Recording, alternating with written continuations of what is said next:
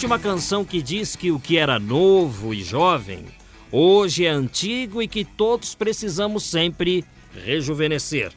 A Jovem Guarda, movimento musical que aconteceu no Brasil pós-64, está completando 40 anos. E um livro está sendo lançado para marcar o acontecimento. Histórias da Jovem Guarda. O autor deste livro não poderia ser outra pessoa, Antônio Aguilar, jornalista, radialista e fotógrafo, que nos anos 60 apresentava um programa de rádio chamado Ritmos da Juventude. Antônio Aguilar, que agora é escritor, está conosco aqui no São Paulo de todos os tempos. Olá, Aguilar, como vai? Tudo bem, Geraldo. Prazer estar mais uma vez aqui nesse programa maravilhoso com a sua verbe. Você que é um expert no assunto, eu sou teu fã, ouço sempre essa programação. Não, você não é meu fã, eu que sou teu fã. Vamos Somos. começar a brigar aqui.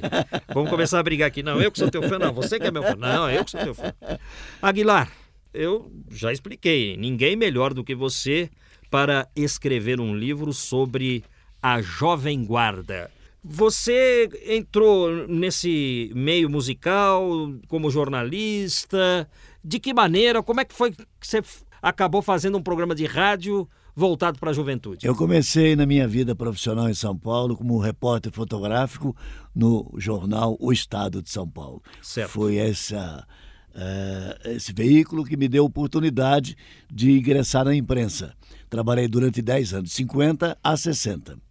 E como a coisa evoluiu e depois o Estadão comprou a Rádio Eldorado, eu tive vontade de fazer rádio porque eu via eh, os primeiros né, sinais da rádio, acompanhei o comecinho dela, mas a minha voz não era uma voz padrão para a Rádio Eldorado na época, porque a voz padrão era o Barroso.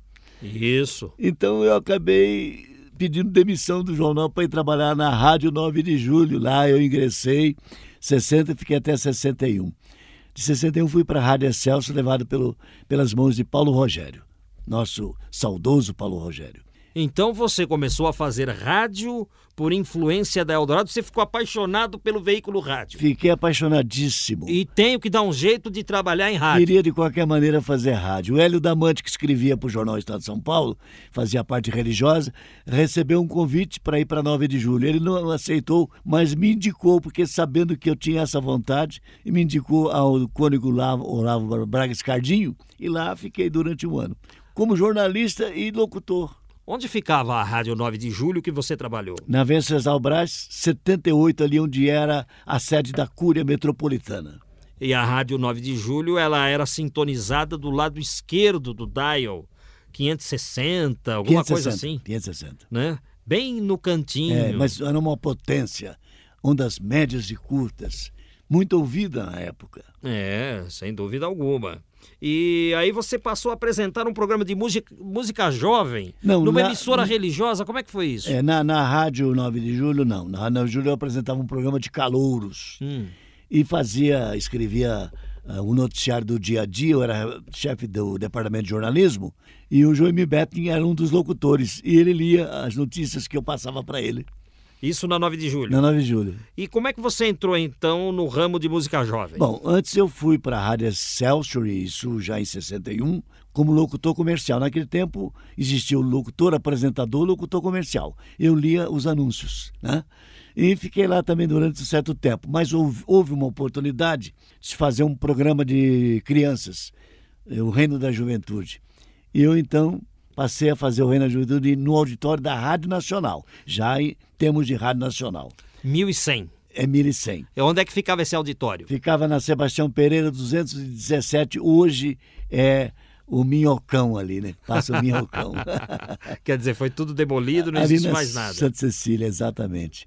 E depois, o senhor Francisco Abreu, que era o diretor, ele achou que eu estava bem fazendo esse tipo de programa, era organizado, ele me fez é, um convite para fazer o programa Aí Vem o Pato. E eu passei a fazer Aí Vem o Pato, porque quem fez originalmente Aí Vem o Pato em São Paulo foi o falecido Jaime Moreira Filho. Depois passou pelas mãos do Hélio Araújo, eh, do José Rosa, aí passou pelas minhas mãos. Esse Pato era um programa de humor. De humor. Que acontecia na Nacional do Rio. Do Rio, que era a Hora do Pato, com César de Alencar. E aí fizeram a Hora do Pato em São Paulo? Aí vem o Pato. Aí veio o pato. É, em São Paulo, para não, não, não confundir com o Rio de Janeiro. E, e, você foi pato aqui em São Paulo? É, eu praticamente. Sabe quem foram os meus calouros de nome que eu, que eu marquei? Ah, o pato era o programa do calor, então era o pato que buzinava. Que buzinava, como é, como é, como é, como é que é? e é, a Carmen Silva foi minha caloura, hum. os da Galvão, a Iara dos Caçulas, Antônio Marcos, todos eles passaram pelo programa Aí Vem o Pato, cujo secretário era o Luciano Calegari, que depois foi o homem forte do Silvio Santos. Antônio Marcos era um cantor da Jovem Guarda. É, passou. Bonito, por sinal. É, passou a ser Jovem Guarda depois. Né? E quando eu era garoto, diziam que eu parecia o Antônio Marcos, eu ficava contente, rapaz. Mas já foi tempo, já foi esse é, tempo. É, você você já tem passou. uma semelhança, mas passou, é, né? Já passou, não, não pareço mais. Bom, Antônio Aguilar, e aí você começou a apresentar programas de música jovem. Exato quando surgiu a oportunidade de se fazer um programa de música, música jovem, eu fui convidado pelo Francisco Abreu mais uma vez, porque o seu, seu Abreu, no... ele era meu fã, ele gostava de mim, porque eu era organizado, eu era, eu, como jornalista, eu sempre é, apresentava coisas novas, né? E, o Jaime, e, e no programa Ritmos para a Juventude, quem fazia era o Moreira Júnior. E ele saiu da rádio, ele foi trabalhar nas páginas amarelas, porque ele queria ganhar dinheiro, vender anúncios, né?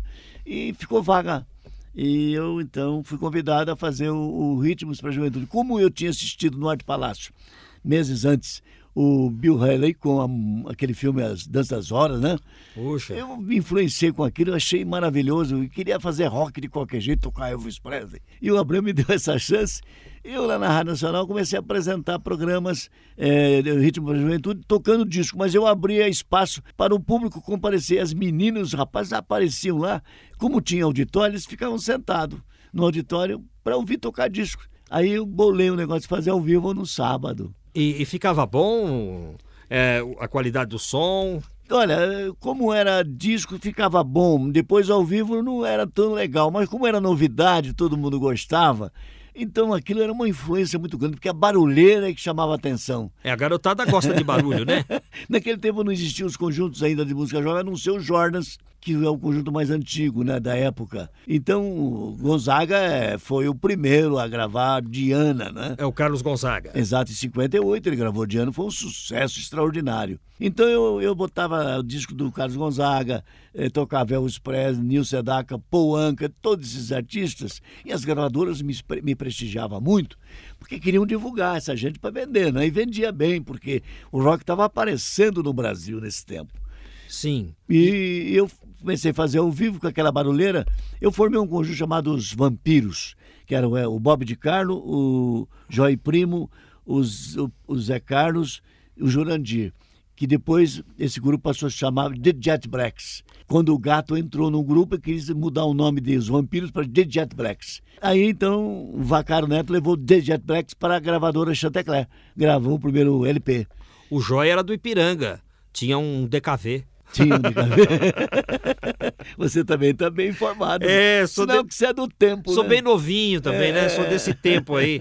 Então, e é, esse pessoal que passou, The Jet Blacks, quem mais? É, aí ficaram George Jet Blacks e com o tempo, claro que o movimento foi crescendo, é, a audiência era grande, eu fui para televisão e com isso os rapazes apareciam, aí eu lancei, lancei não, já vinham de Piracicaba os Impossíveis, que era o Zé, eh, Zé Paulo, que é um grande maestro hoje, que teve no Ratinho durante muito tempo com o seu conjunto. Zé Paulo Famoso Impossíveis. Eu, e para ficar diferente, eu mandei raspar a cabeça de todos eles para ficar diferente de todo mundo, para aparecer. Aí esse grupo apareceu, ficou um tempo conosco. Os Impossíveis. Os Impossíveis. Campeões secretos da justiça. Aí eu formei um grupo chamado The Clevers, The Clevers. que tirei o Mingo e o Neno dos The, The Jordans, que eles pertenciam aos Jordans. Então eles vieram formar os Clevers e fizeram muito sucesso. Mais tarde, The Flyers os voadores. Aí botei aqueles capacetes de, de motoqueiros. De, de motoqueiro, né? É, é. Tirei eles em cima de, de, de motocicleta. E gravaram pela RCA um LP, um LP raríssimo, que eu tenho um exemplar, não tem em lugar nenhum isso mais, acabou. O, o The Clevers depois mudou de nome, né? Mudou, Passou a se bom, chamar é, Os Incríveis. É quando eu fiz aquela grande promoção do Netinho, aquele namoro fictício, nunca existiu. Ele fala até hoje que existe, mas nunca existiu. O namoro é, dele com a é, Rita era Pavone. Um, era uma jogada de marketing. Eu fiz isso para eles irem para Itália com a Rita Pavone, que a Rita Pavone participou do meu programa Reino da Juventude na TV Record, Canal 7, em 64, antes da Jovem Guarda. E eles foram para a Itália, o Ted Reno os levou para a Itália com o nome de Cleber. Eu contratei, contratei um, um sujeito para levar. Não vou nem dizer o nome dele aqui, porque eu tenho que provar tudo para poder falar, falar nome. Então não vou citar o nome. Ele lá fez a cabeça dos meninos e eles brigaram comigo, vieram e romperam comigo. Bom, tudo bem, eu formei os, os The Flyers e passei a trabalhar com The Flyers e os Incríveis. Eles passaram a ser os Incríveis, que era título do LP que eu havia produzido quatro LPs com o nome Os Incríveis The Clevers, né? Os Incríveis. É, é uma banda que tinha o, o Mingo, Manito, o, o, o Manito, o. Nenê, o Risonho e o, ne... e o Netinho. e Netinho. Mas antes do Nenê era o Neno. O Neno saiu, depois brigou com eles e passou a trabalhar o Nenê. Certo. E o Mingo é um sujeito que cantava muito bem. Aliás, ele tinha uma bonitão. voz. É uma voz de é, tá, tá numa foto do meu livro São Paulo de Todos os Tempos, volume 2, que você gentilmente cedeu para mim, Antônio Mas eu Aguilar. fiz com muita honra, porque eu acho e, que e você trouxe aqui para nós uma gravação do Mingo Ah, é. Cantando, né? Exclusiva. É, é, é- é exclusiva? É porque aí não saiu profissionalmente em lugar nenhum. Ele me deu um demo e que ele fez no estúdio dele. eh, Don't Ever. Acho que é Don't Ever. Sim, eu não me lembro agora bem o nome da música, mas ele Mas canta. tá aí, né? Nós vamos Tá ouvir. aí, tá aí, É, inédita. o Mingo é aquele que gravou, era um garoto que, como eu, amava os Beatles e os Rolling Stones. É uma voz A bem voz. famosa. Ratatatá, É, tatá, né? Esse. Exatamente. Ele botou a voz nesse, ne- nessa versão. O Mingo já está no andar de cima da vida. Morreu em 95, aos 53 anos de idade. Morreu cedo. Morreu Teve do quê, hein? Aneurisma cerebral. Puxa. Foi de uma hora para outra. Vamos ouvir Mingo cantando.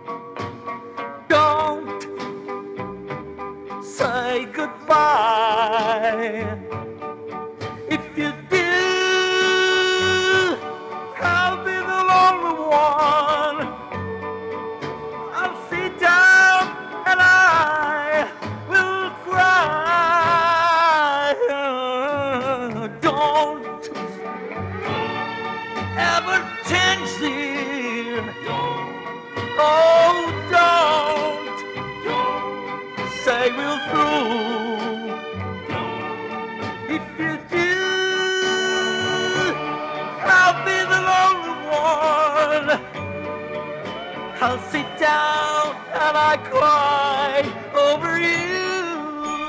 Estamos ouvindo Mingo, que foi vocalista dos Incríveis, numa gravação inédita, trazida aqui pelo Antônio Aguilar, o nosso entrevistado no São Paulo de todos os tempos. É, foi depois dos Incríveis? Foi antes? Não, de quando de- essa gravação? Essa foi depois. Ele me deu essa gravação antes de falecer. Ele me deu ainda em demo que ele gravou no próprio estúdio dele. Porque o Mingo tinha gravado várias músicas, ele me deu as várias músicas gravadas por ele. Um, sensacional. Ele pensava em se lançar como cantor, né?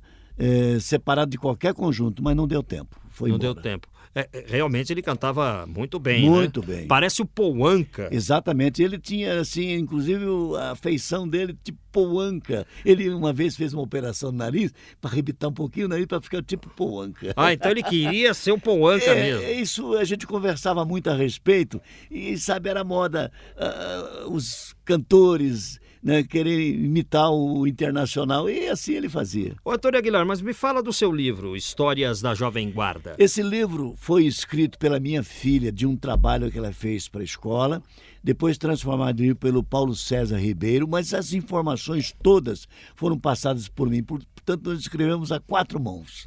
Esse livro foi editado pela editora Globo e esse livro eu tenho a impressão que ele vai conseguir êxito porque nós falamos muitas coisas de bastidores.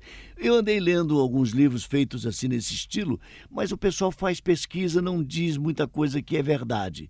É apenas naquilo que eles procuram saber e descobrem e pensam às vezes que aconteceu e não aconteceu. Mas eu vivenciei tudo isso através do meu tempo dentro do rádio e da televisão.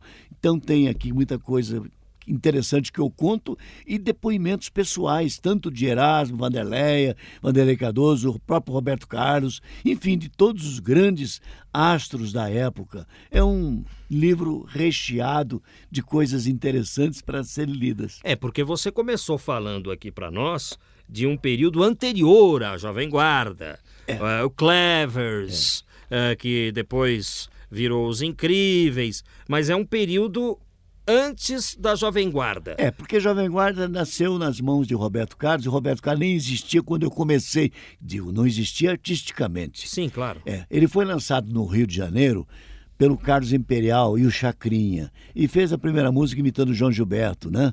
Que é João, João e Maria. Maria. João e Maria. Depois ele gravou é, Malena e veio para São Paulo com essa música Malena, que era um calypso rock que o Chacrinha me pediu para dar uma mão a ele nos programas que eu fazia. Eu fui apresentado ao Roberto, eu falo isso no livro, no Lorde Palácio Hotel, e lá eu tive boa convivência com ele, ainda muito tímido, não sabia o que ele poderia ser no futuro. Mas ele demonstrava já querer ser alguém. Ele sempre falava para mim: um dia eu quero ser um grande nome dentro da música jovem. Eu falei: então você precisa gravar coisas diferentes. Está gravando uma lenda? disse: não, eu vou gravar coisas diferentes. Mais tarde, participando dos meus programas de televisão na TV Celso Canal 9 e com divulgação no programa Ritmos para a Juventude da Rádio Nacional, hoje Globo, o Roberto foi sobressaindo até que ele gravou o Split Splash, que o Erasmo fez a versão para ele. Aí todo mundo passou a apresentar Roberto em todos os lugares. Mas eu levei Roberto para a Record no Reino da Juventude em 64. E foi lá que ele ficou conhecido mesmo. E o Paulo Machado Carvalho o convidou para fazer um programa de juventude que mais tarde se chamou Jovem Guarda, mas era para se chamar Festa de Arromba, porque a música do Erasmo Carlos era já conhecida e do próprio Roberto como Festa de Arromba. Então o programa se chamaria Festa de Arromba, no fim das contas passou a se chamar Jovem Guarda. É. Antônio Aguilar, o nosso tempo está se encerrando mas eu tenho algumas perguntas para você ainda. Pois você não. morava em Santos, trocou Santos por São Paulo. Por que, que você voltou para cá? eu viajei o mundo. Depois que me aposentei na Globo em 81, fui para Rio Preto, Rio Preto para Santos e acabei vindo para São Paulo porque meus filhos cresceram, começaram a trabalhar em São Paulo. Eu tenho uma filha que é repórter da RTV, do TV Fama, Débora Aguilar, que escreveu esse livro junto com o Paulo é, Ribeiro, né? E então a gente achou que São Paulo é o lugar certo para a gente viver atualmente. E daqui eu voltei para o rádio, voltei a, a me movimentar e me considero um jovem espiritual. Como é que você encerra o seu livro Histórias da Jovem Guarda? É, eu encerro agradecendo a todos os grandes amigos que me deram depoimentos, de todos que me, me favoreceram para que eu pudesse colocar aqui coisas interessantes e também Faço uma menção especial ao Rossini Pinto, que faleceu em 85, mas foi muito importante para a música jovem do Brasil.